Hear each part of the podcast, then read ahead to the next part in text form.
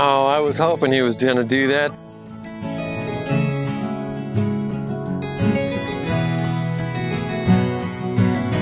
Hello and welcome to Chicken Space. Actually, I'm standing next to some turkeys right now. You guys are getting bigger. You get too much bigger, and we're gonna start thinking it's Thanksgiving. Anyway, glad you're all here. Uh, if you're here, and um, today, continuing with notes uh, for another planet, this little series. Hello there, Mr. Turkey. You just want to be the center, don't you? This uh, this series of notes for another planet, and today going back to the time um, that Ann and I lived in Nome, Alaska, where it was my first call as a pastor, and I got to sit right there at the intersection uh, between a hunting gathering culture that spanned back thousands of years and um, the recent arrival of people like myself, right? Agricultural people who had grown up in cities like Los Angeles or farms in Minnesota or wherever.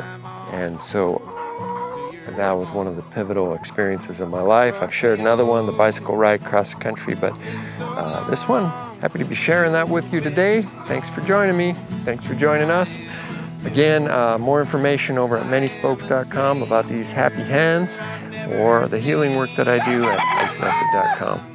Thanks a bunch. I am a pilgrim. I am a stranger. I've never seen.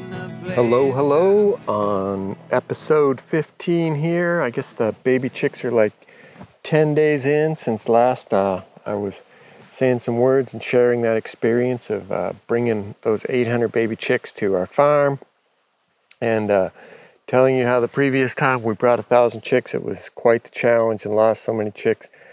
Oh, this is so much different. The weather's been perfect and the chicks are happy and they they seem like they're about triple their size in 10 days um, eating healthy um, more information i'm sure than you want to know but when baby chicks are cool or cold uh, it tends to kind of block up their little digestive poopy tract and they get something called poopy butt and then you got to go and you got to uh, like scrape that off so that they can uh, keep their circulation their flow going of food in food out but when it's nice and warm like this we've only, I've only seen that happen once, and maybe one or two chicks has has uh, died because of that. Lost total, um, probably only five, six, seven. Is that right? Maybe nine chicks so far. So just a tiny, tiny number of mortalities. They're all healthy. They're running around. It's a really wonderful, wonderful feeling. Um, compared to the previous times of raising baby chicks and certainly we've learned a lot, but there's also just this real feeling of just being blessed by those chicks being healthy and very thankful and appreciative and not at all like taking that for granted uh, based on these last experiences. So I'll continue to keep you posted on their growth. It's, um, it's really nice to see. And uh, um, the, the grown up chicks, the, the hens or chickens, the hens from February. They're really uh, laying. Most of them, I think, are laying now, and we're getting 22, 23, 24, 25 dozen a day. Um, huge for us. Like you can multiply that $5 and then you can figure out our daily income, how much we make each day, seven days a week. Not huge. You'd still do a lot better being a barista at Starbucks or something like that. But very satisfying to have reached this point. Hopefully by next year, um, or who knows, maybe the year after, or who knows, maybe never, get to a point where um, we are able to start having those interns. We've kind of figured out the system and we can start showing other people, and it can be uh, an easier process for the next person that comes along and wants to have a have a flock of chickens that's saving food from being thrown into landfills and uh, trying to trying to make a living off the land. So anyway, good, good feeling right now. Had a thunderstorm last night, lots of rain, like an inch of rain. And uh, for our, hey there, Milo, coming over here. Puppy dog, you old dog. Lay down. Doing a little podcast here. So, um, yeah, so we had this rain and um, summer is is waning. A week ago it was Labor Day and it was hot and nice for all the people that were here at Lake Chelan and out on their boats and on the beach and stuff like that. And then last night, the big rain. Heard a clap of thunder this morning. It's cloudy. And we can still get some warm weather, but the days are sure getting shorter. Um, which, if you've got chickens, that's kind of like an important thing because you need 14, 15, 16 hours of light per day for the chickens to keep laying. So, pretty soon here, I'm going to need to add some uh, supplementary light to the chickens as, as we head into fall and then winter where the days are shorter. We don't have any power up here this year, any electricity, so this year I have to figure out a solar solution. Um, instead, last year I just uh, ran some power cords out to where the chickens were and had a light on a timer for them. All right, so that's the update here at the Happy Hens Farm. Thankful to share that with you, thankful to be living that life. And um, I've actually been thinking a lot about this podcast, and to be honest, um, hesitating. So here we are on a farm, but uh, Ann and I and our kids, we spent three and a half years living in Nome, Alaska. And uh, interesting thing about Nome, Alaska, is it's a town of about 4,000 people, which is similar to the size of the city limits of Chelan.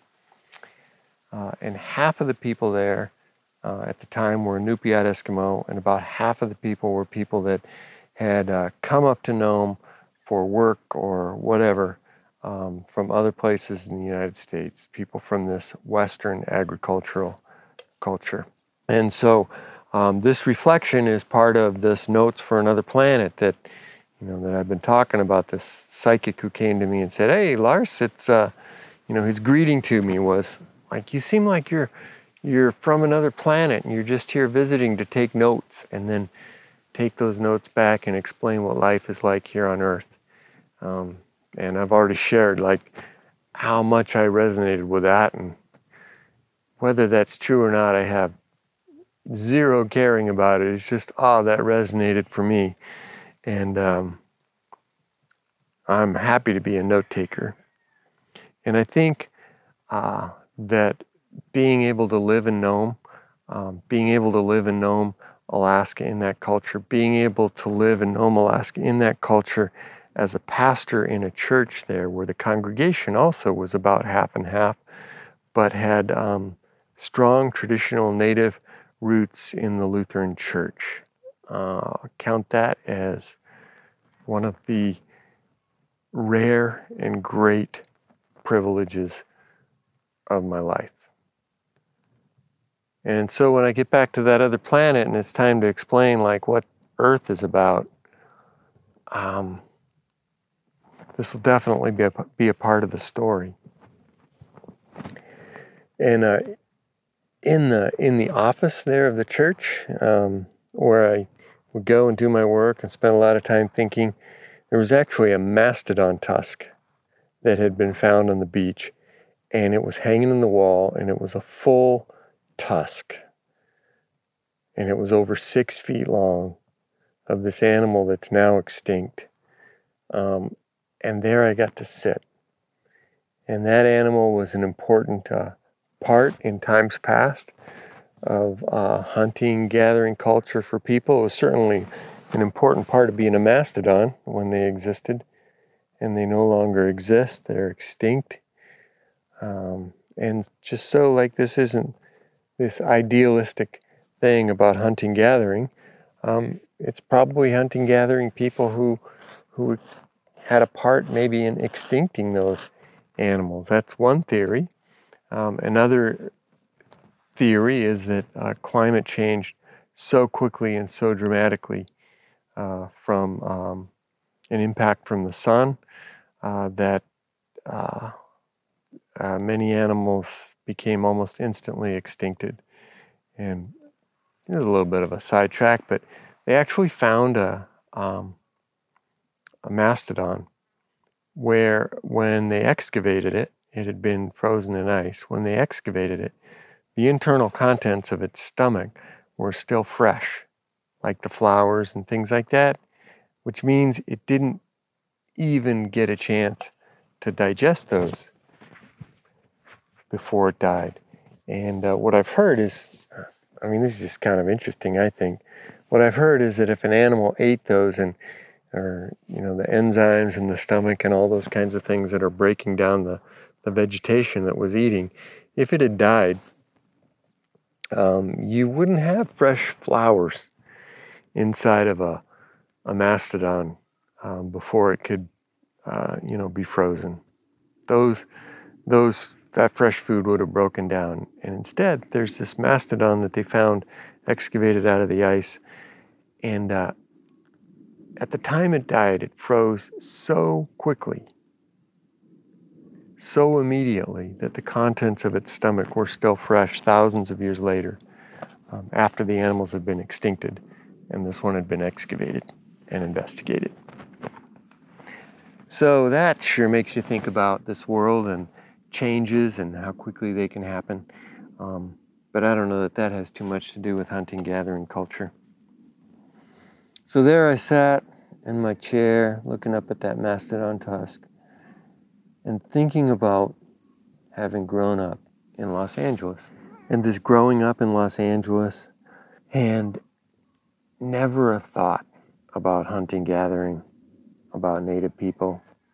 I mean, not judging myself, it's just that wasn't the environment where I thought about those things. I grew up in a little tract house neighborhood and I went to kindergarten and then I switched schools in first grade and went to Pomelo Elementary School. Then I went to Columbus Junior High and I went to Canoga Park High School.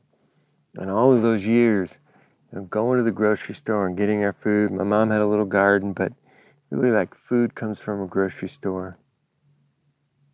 We went out in nature, we hiked, we did those kinds of things.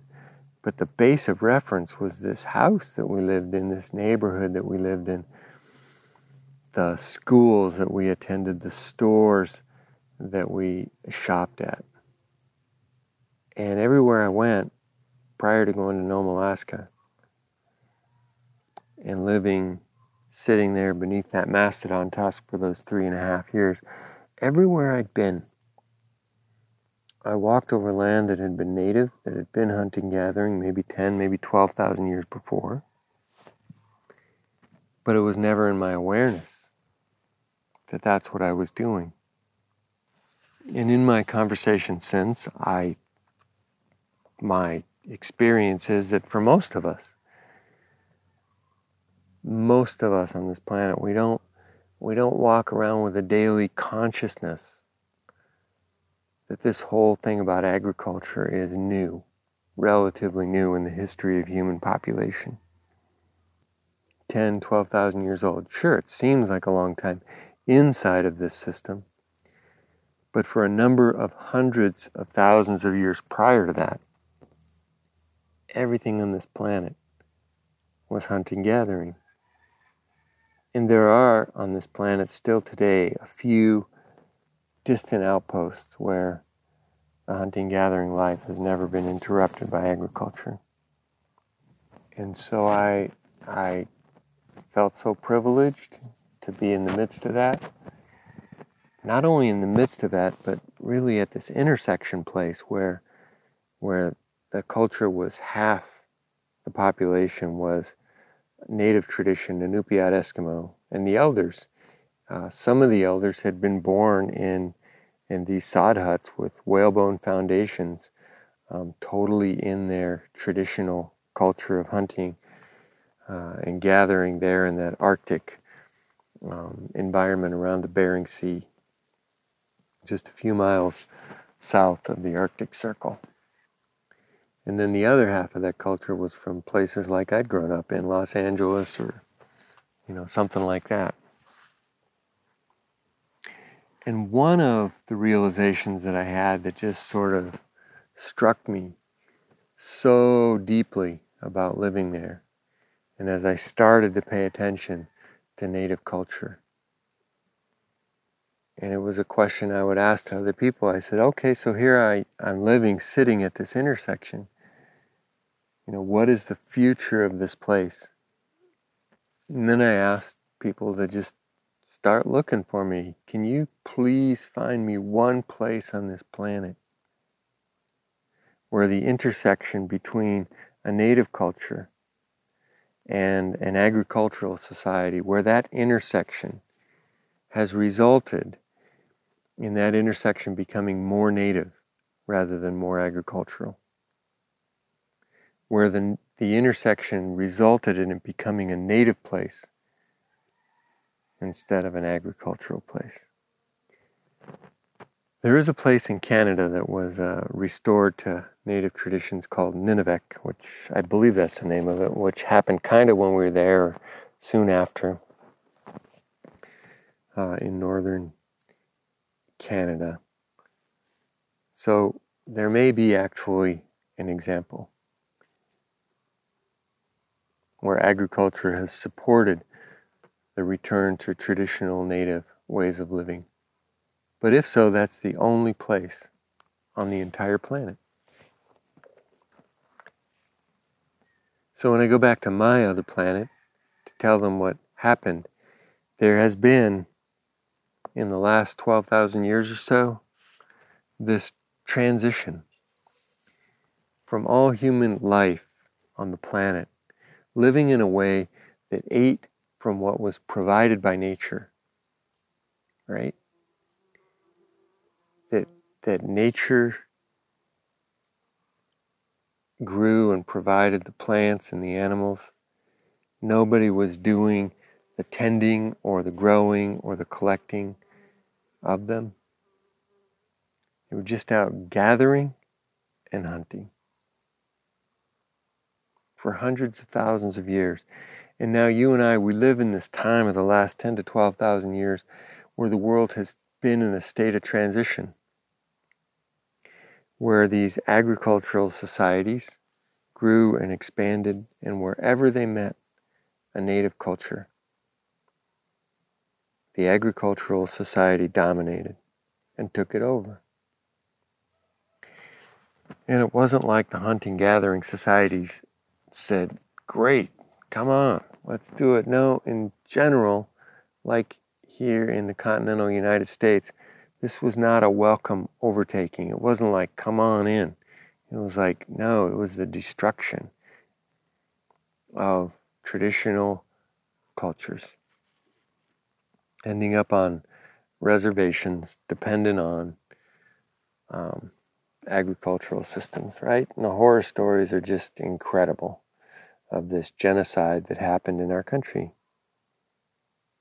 were partly from the intentional takeover and partly from the disease. You know, 80 to 95% of native populations were wiped out during this takeover. And why is it that, maybe except for Nunavik, in every circumstance, this transition has always gone um, to the victors of the land have always been the agricultural society. And um, this is kind of thanks to uh, Guns, Germs, and Steel. Jared Diamond, uh, for sure, has talked about this. I'm not original to it, but I think we don't think about it much.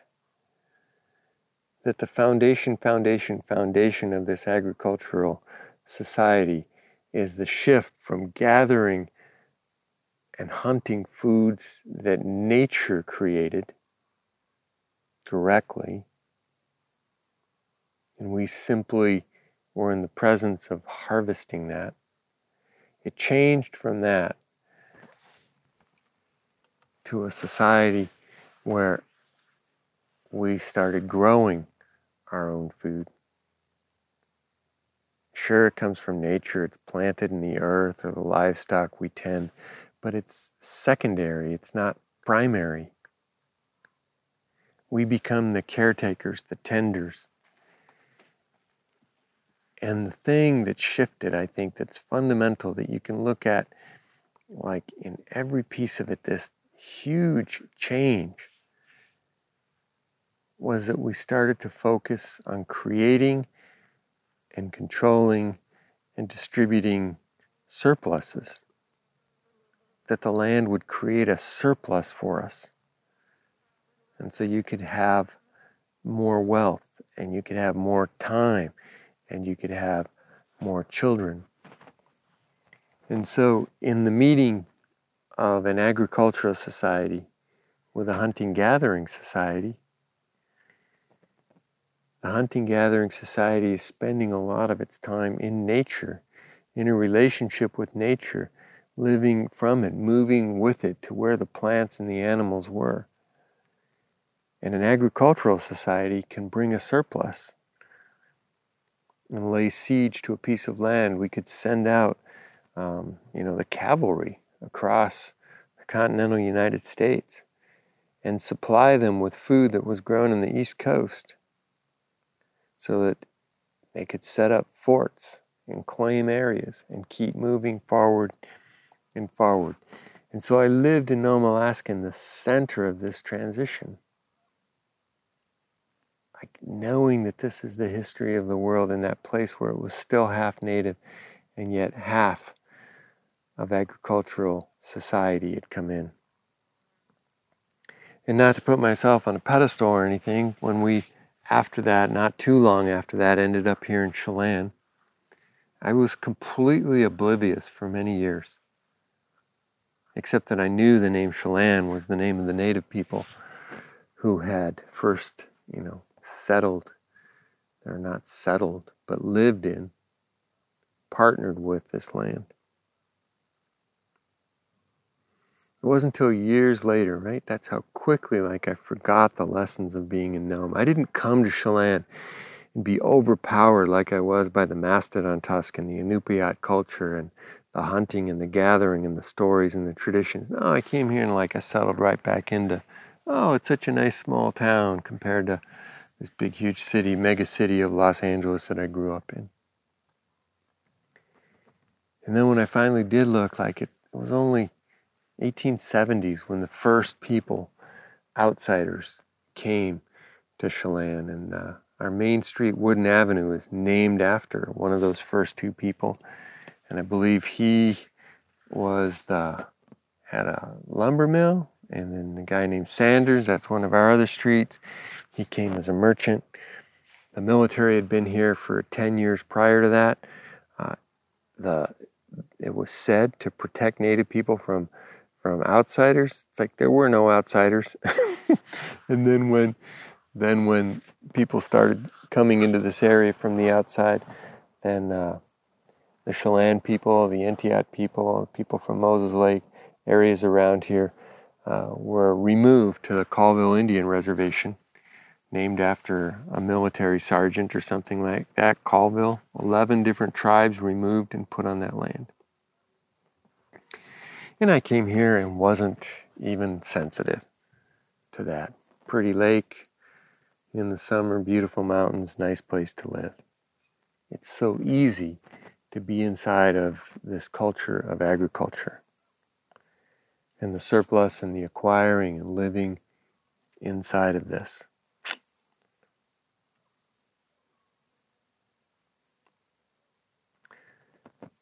That was one of the realizations for me living in the middle of that society, half and half. And that over almost the entire planet now, with very few exception, exceptions, that transition has been completed from hunting gathering to agriculture. To the idea that land can be owned, things can be owned, to the idea that the gathering of surplus is a primary value. And it's more or less, right? In the United States, it's so accentuated that such a primary value of human existence is to acquire surpluses. A political system, an economic system, you know, based around this, right? The word capitalism. It's not to get into a political argument, but it's just such a difference. And then this idea of socialism that still is about now surplus, but then the distribution of surplus. And just how different all of this is from the idea that nature gifted us and graced us with all that we needed to live. It's not like that was this idyllic life of never going hungry or anything, but it was a life that was lived in relationship to what nature in that place had already provided. there's a story of, of a you know a white man who comes up to to Alaska to the northern parts there where whale hunting happened. Uh, maybe you've seen those pictures of people. Um, uh, a village will gather and they've got a big sealskin trampoline and they're standing around the edges and one person is uh, jumping up and uh, they would use that sometimes to to be able to see the whales so this visitor was up there asking, you know, what's what's this for? You know, is it so you can see the whales? And the people answered, no, no, no. This is so that the whales can see us. So that the whales can come to us because they know that we need them. Right? This kind of relationship in nature, not this surplus driven, conquest driven, this is mine and I get to have it. Um, that's I don't mean to speak badly of it, but it's such a big part of who we are and how we identify ourselves. The words competition, it's mine, ownership, all those kinds of things that are they're just such a part of who we are. I should just say for myself, they were such a part of who I was in my growing up. I didn't even notice it. I was so inside of it, I didn't even notice it this thing about taking notes for another planet, I mean, it's like this was probably the biggest place in my life to that date that I had been thrown outside of what I know. Seminary didn't do that. I mean, there were some challenges there, but it didn't throw me outside of my culture. Going to engineering school didn't throw me outside of my culture. And in fact, like I talked about my bicycle ride across the country, that's been such a pivotal part of my life and about the desire to live out of hospitality that didn't throw me outside of my culture like those three and a half years in Nome. And the power of that culture is so strong that when I came into live in Chelan, I was just kind of back in the middle of it again.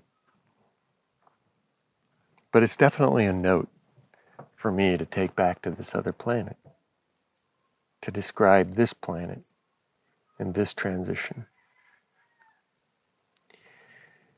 And sitting under there, under that mastodon tusk, there was so much to reflect on.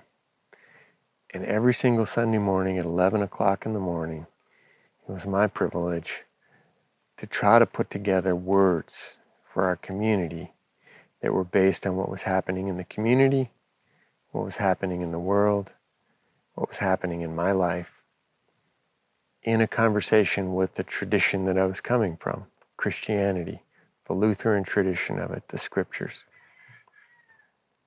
And there were some things that began to stick out for me there. Things that began to stick out as I as I thought about the religions of the world living in this hunting gathering place that all of the big religions of this world are agricultural religions Christianity, Judaism, Buddhism, Islam. They're from the times of agriculture when there was trade to be moved around, trade which was surplus that had been gathered, people owned. The early Jewish nomadic um, tradition, closer back to hunting gathering. And I've never seen papers on this, never seen a paper written. Why?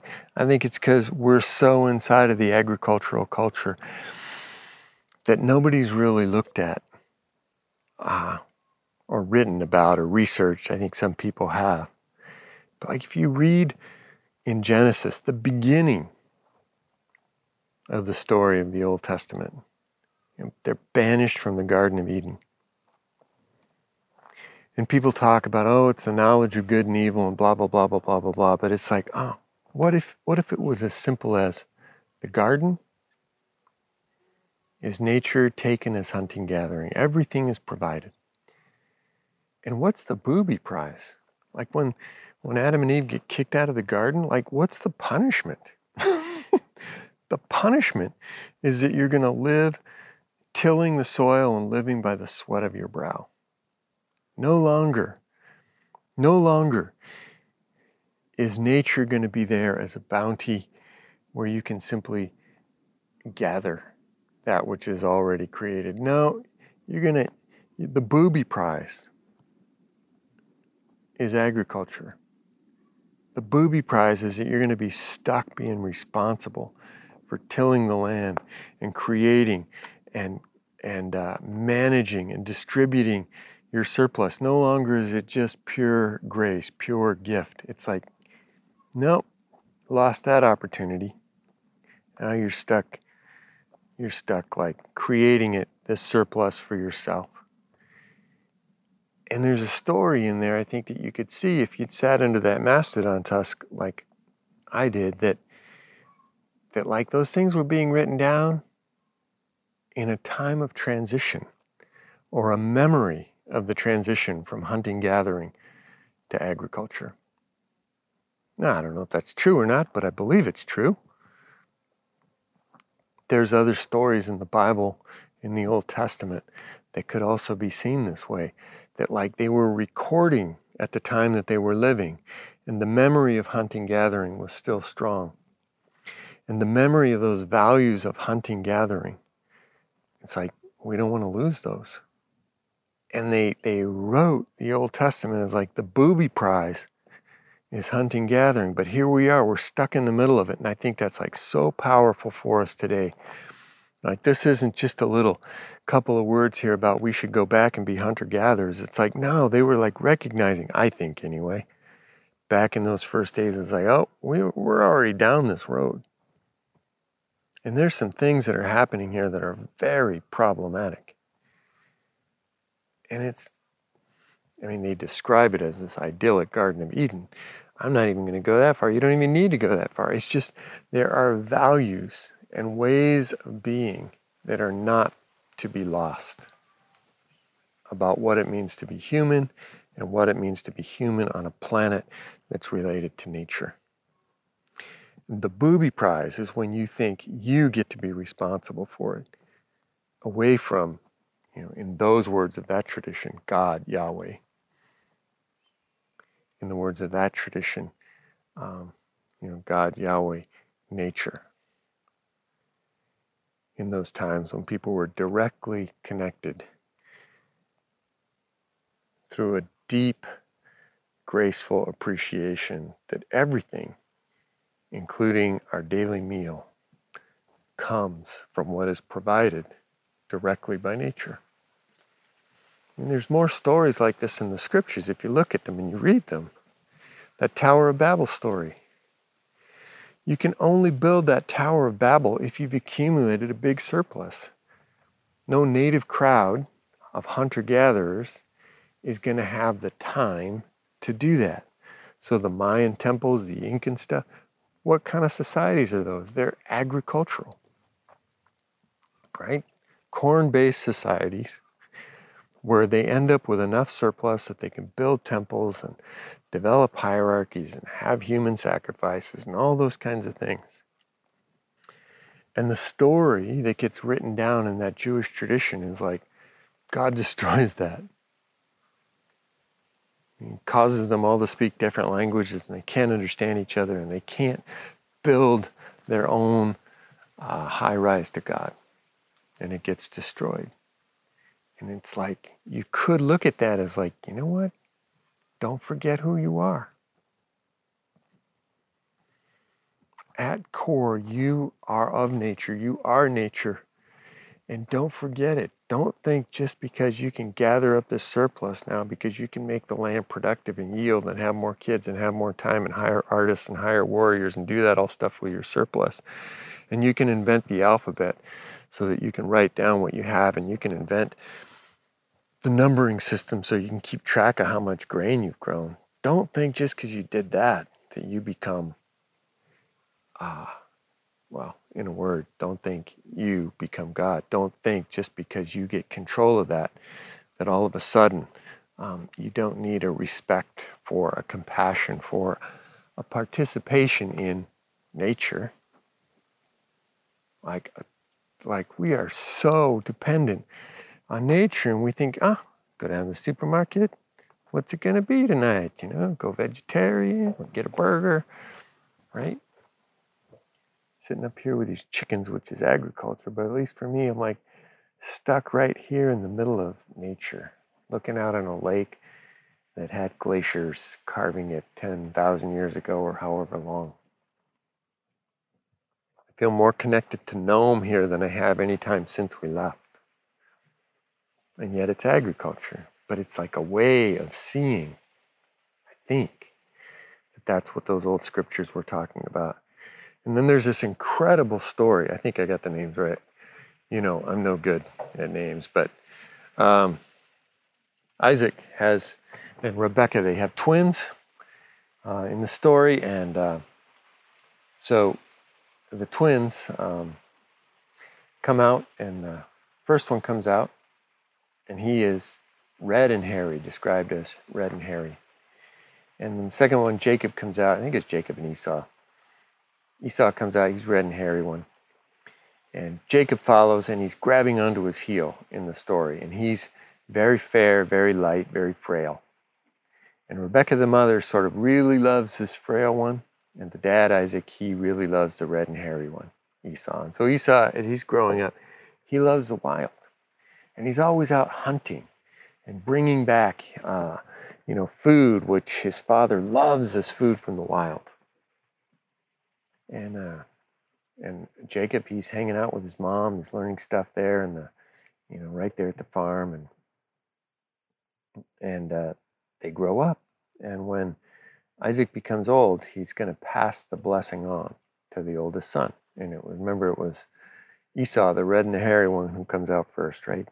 The guy who's always out hunting stuff. And uh, Rebecca, the mom, she really wants uh, Jacob to get the blessing. And so uh, she says, you know, put on, put on this hairy coat and uh, the skin, and I'll make up some nice soup. And you go in. Your daddy can't see very well anywhere. He, he'll give you the blessing, and uh, it works. And Jacob gets the blessing. And you can read the story lots of ways, right? Story of trickery and all these different things. And Jacob ends up getting the blessing, and Jacob ends up being very, very important in the history of uh, the society there and all the traditions. But you can also read it as like, like this is exactly what's been happening worldwide, globally for the last 10,000 years. That this hunting gathering life the integrity of that life, which has a covenant, a promise to the land, respected by the elder, wanting to pass it in. And in comes agriculture, in comes Jacob and steals it away, overpowers it, takes it away. And after sitting under that mastodon tusk for those years, I think that's what those folks were writing about. But because our theologians are inside of agriculture, and because that story was actually written inside of agriculture, I've never actually seen this written about. And rarely, if ever, heard it discussed. But I would think that it's something to be considered. Thousands of years later, you have Jesus coming along. And what is Jesus saying? If you take Jesus' words in terms of this distinction between agriculture and hunting gathering, where is the guy? It seems to me that 5,000 years or 7 or 8,000 years into the experience of agriculture, Jesus comes along to remind people of the values that humanity is rooted in nature, rooted in spirit. It's as simple as in saying, you know, if you've got two coats, give one to your neighbor. Love the Lord your God with all your heart and soul and mind, and love your neighbor as yourself. This is all the law and the prophets hang on this you know, we got rules and rules and regulations about how to do this and about how to do that and how um, you know, they talk, right, about redistribution, about tithing to the church, about jubilee years of 50 years, every 50 years giving stuff back. And Jesus is like, it seems to me, a reminder back to who we all are. 10, 12,000 years ago, you and I, we are all living by the grace of nature. And I don't think we were meant to forget that. Just because we could start to grow beans and rice doesn't mean we were meant to forget that. You know, I got this little story about like uh, this agricultural world that, like, oh, it began one one summer, and these two guys figured it out, and one figured it out better, and the other, in the middle of the winter, he got hungry, and they'd switched now from being out hunting gathering to agriculture, and so they'd stored up all their beans and rice. In the middle of that winter, the guy who didn't do as well went over to the guy who'd done well. And yeah, he loaned him some beans and rice. He said, In exchange, I want you to give me 10 hours of work next uh, summer. And then that was the beginning. He had a little bit more power going into the next year, and the other person had to give away some of his time. And these disparities of wealth distribution come in. And then you see the rules in the Christian tradition, the Jewish tradition, about how do you distribute that? How do you gather it? And Jesus kind of knocks the whole thing to pieces and just tries, I think, to get our awareness back to who we truly are. We live by the grace of the gift of coming in as human beings into this planet. And just because we can buy hamburgers now doesn't mean we were meant to forget that. And it's interesting that the Jesus story, Jesus is this poor carpenter who speaks from the side of poverty about sharing and about caring and compassion. And then there's the story of the Buddha. The Buddha is coming from the side of wealth and riches. His father, mother were, you know, his father was this king of, a, of an area and he had everything, and yet it didn't satisfy. And as he went out on his journey of exploration, right, he, he had this journey and this awareness of this, this discovery of uh, non attachment. That the way to relieve human suffering wasn't acquisition, but it was non attachment. Got Jesus from the side of poverty saying basically the same thing. You got the Buddha from the side of incredible riches saying basically the same thing. We weren't meant to forget who we are and where we came from. Ah, I walk back over to these chickens and I look at them. And like I told you now, right? We're making $125 a day. Any wise person just go get a job at Starbucks instead of doing this. And all this food is agricultural food that I feed them, but but there's this sort of gracefulness about it that shoot, it was just going to be thrown out and discarded anyway. And get to collect it and get to like, oh, the circle of life, bring it here and get out of it the best eggs in town. Yeah, they're looking at me now like, what are you talking about? Well, I've just been walking around making this podcast, you guys, thinking about Nome and how Wow, it even, even makes me think about you guys. So I've been trying to think about how to share this, this note for that other planet when I get to it. And I realized, just like those Sundays when I preached, you know, I just got to get going. I just got to get this thing started because it's actually a little scary to talk about this stuff. And the reason it's scary to talk about this is because I got outside of the system in Nome, Alaska. And I got to see outside of the system. And it's not that often that I find a place where I can talk about this stuff and feel a resonance of understanding. Because we're so far inside of the system that it's really hard to see out. We're so far inside of the system that even though I got outside, it when I came to Chelan, I just fell right back in it. Right? I'm no different than anybody else. But I think there's like really, really, really important stuff here. Really, really, really important stuff about how we do culture and society and economy and religion and faith and life and even our eating. You know, that that feather that fell off of that chicken is laying on the ground there, that's a holy thing. remember one time I was camping in uh, Arizona. I had my little old Honda Civic. Remember those little tiny, tiny Civics? I had one of those. I had a lawn chair and a box of books in the back, and I spent a month going around the state and just uh, reading and hiking. And picked up this hitchhiker, and turned out he was this Apache guy.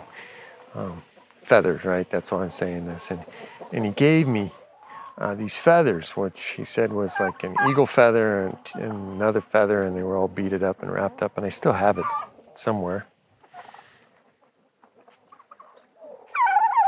Like just a feather, right? But it was this holy gift that he gave me. Yeah, what if I looked at that watermelon rind that those chickens have eaten out and looked at that other this holy gift, this holy gift of this moment. And I think, well, I'm quite sure, based on my time with elders up there in Nome, that when you live in relationship to all of your food coming directly from nature, you didn't plant it, you don't own it, you don't control it, you receive it. Of course, there's skill involved in all that stuff, but it's not a competition. You receive it because the Spirit has provided it. know, that way of being. How do we how do we like live in this world of consumption and competition and acquisition and surplus and fear and scarcity? How do we retain that attitude, grow that attitude, get it inside of our heart, share it in our neighborhood, pass it on to our kids? How do we do all that stuff? The cool thing is, all those traditions are there. I talked to somebody who was visiting from uh, New Zealand who said, like, in their area, this guy's a tree grower. He's over here on business. He says, in their area, the Maori people, the native people, have had such an influence that actually the local governmental politics are now having to talk about making their policies that will, will be consistent with a multi generational outlook, like for generations and generations. What are the impacts of this decision? Wow, that's exciting. All right, well, I don't know if this is enough or actually it's kind of feeling like maybe it's way too much, but we're making these notes and it's possible that these folks on the other planet that I can't really describe because I don't really have any sense of who they are, maybe they're super patient people. Or maybe they want things in like 10 second sound bites. I don't know. But this was life for me for three and a half years up in Nome. 1993 we arrived, 1996 we left. One of the shaping experiences of my life. So now I've shared three of them. Right? There was that bike ride across the country to which hospitality um, showed up for me as really a, the guiding principle of my life. Thankfully, I don't think that's too far different from native culture, not inconsistent with it anyway. And then last time, talking to you about those little baby chicks coming, gosh, the miracle of life coming in the U.S. Postal Service 800 miracles at a time, and we get to be involved in those lives. And then today, that experience of of being able to live in the direct experience of this hunting gathering culture. I even got to go out on a walrus hunt one time with elders from the community. Sure, we were using modern technology, right? Metal boats and motors and things like that.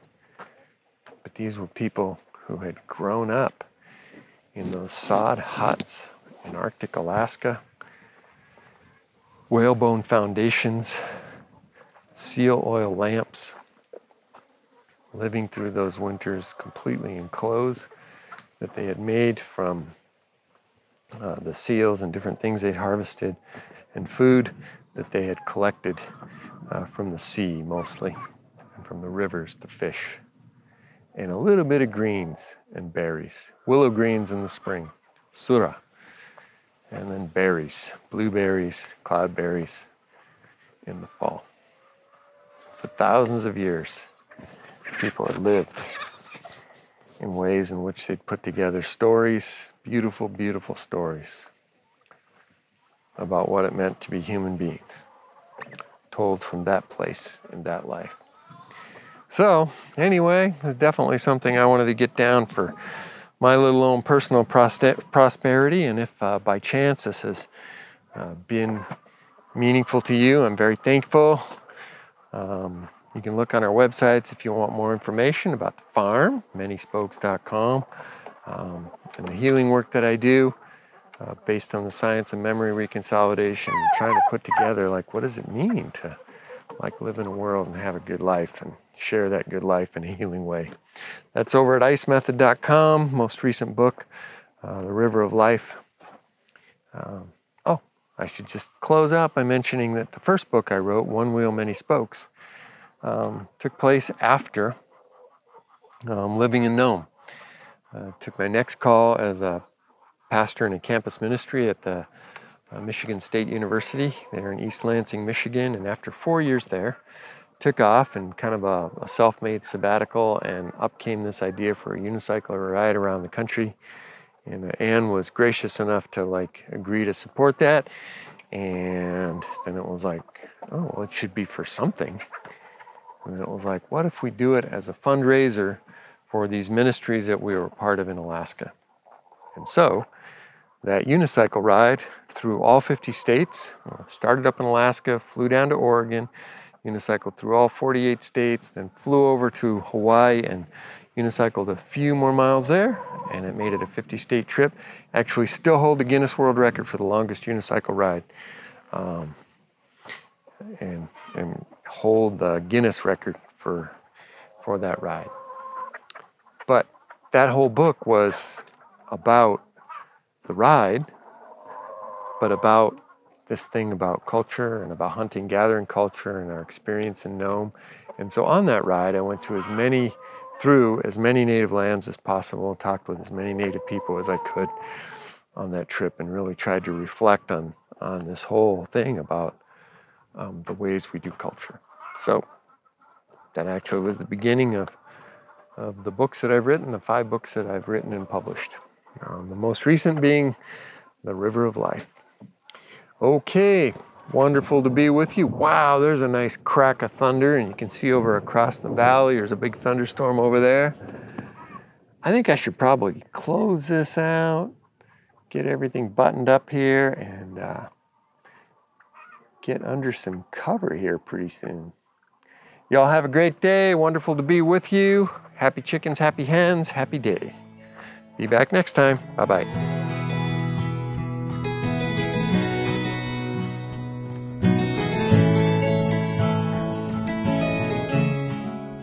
Right, that thunder is really crackling. So I'm off, but thanks so much for uh, sharing in the journey. If you have thoughts about hunting, gathering, agriculture, life, all those different things, I mean, that's that's interesting stuff for, to me. And you know what? If you got a flock of chickens that you're taking care of, you get lots of time to think about those things. So it's just super to be able to share it with you. Feel free. Uh, you can find places to email me uh, at either of those websites, icemethod.com or at manyspokes.com.